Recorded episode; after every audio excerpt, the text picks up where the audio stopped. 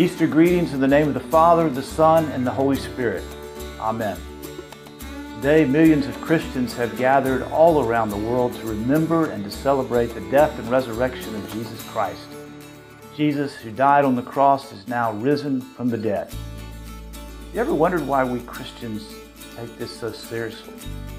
Why followers of Jesus refuse to convert, even in the midst of facing death or persecution? Why followers of Jesus refuse to succumb to secularism, even when it's politically incorrect?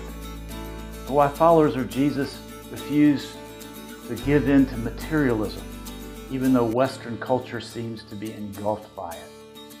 It's because we believe these events are real, that He really did die, that He did rise from the dead, that He is alive, and that whoever believes in Him has the opportunity have the forgiveness of their sins and eternal life.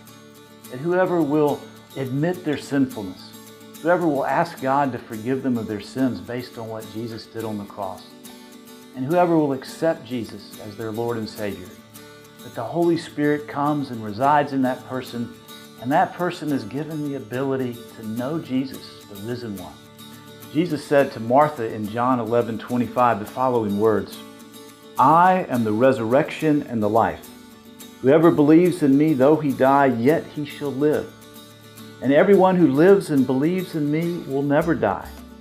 Do you believe this? Martha, do you believe this? This is not just true for us, but it's true for our friends and for our family members. Do you believe this?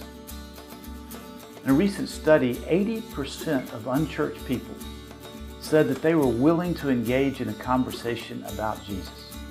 80%. Yet Christians are not talking to them about Jesus. They're talking about all kind of other things. Even we leaders in the church are not talking to them about Jesus. We're getting sidetracked with all the current issues of the day and these sacred treasures of the mystery of the gospel that we are supposed to be stewards of. We're not sharing. During the past few months, I've been to several funerals, people that have been close to me or friends. And at one recent funeral, the pastor got up and he, he said not less than three times, Well, we know so and so was such a good person that she's in heaven. Meaning that because she had lived such a good life, that that had earned her way to heaven. And that is not the message of the gospel. That is not what the cross and what the resurrection is all about. It's about believing in Jesus Christ and receiving his free gift of what he's done for us on the cross. Again, hear the words of John 11 25. I am the resurrection and the life. Whoever believes in me, though he die, yet shall he live. And everyone who lives and believes in me shall never die. Do you believe this? Brothers and sisters, do you believe this? If you do, share it with someone you care about.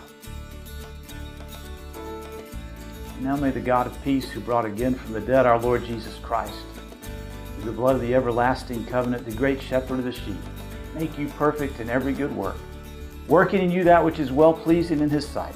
And the blessing of God the Father, God the Son, and God the Holy Spirit be among you and remain with you always. Amen. Happy Easter.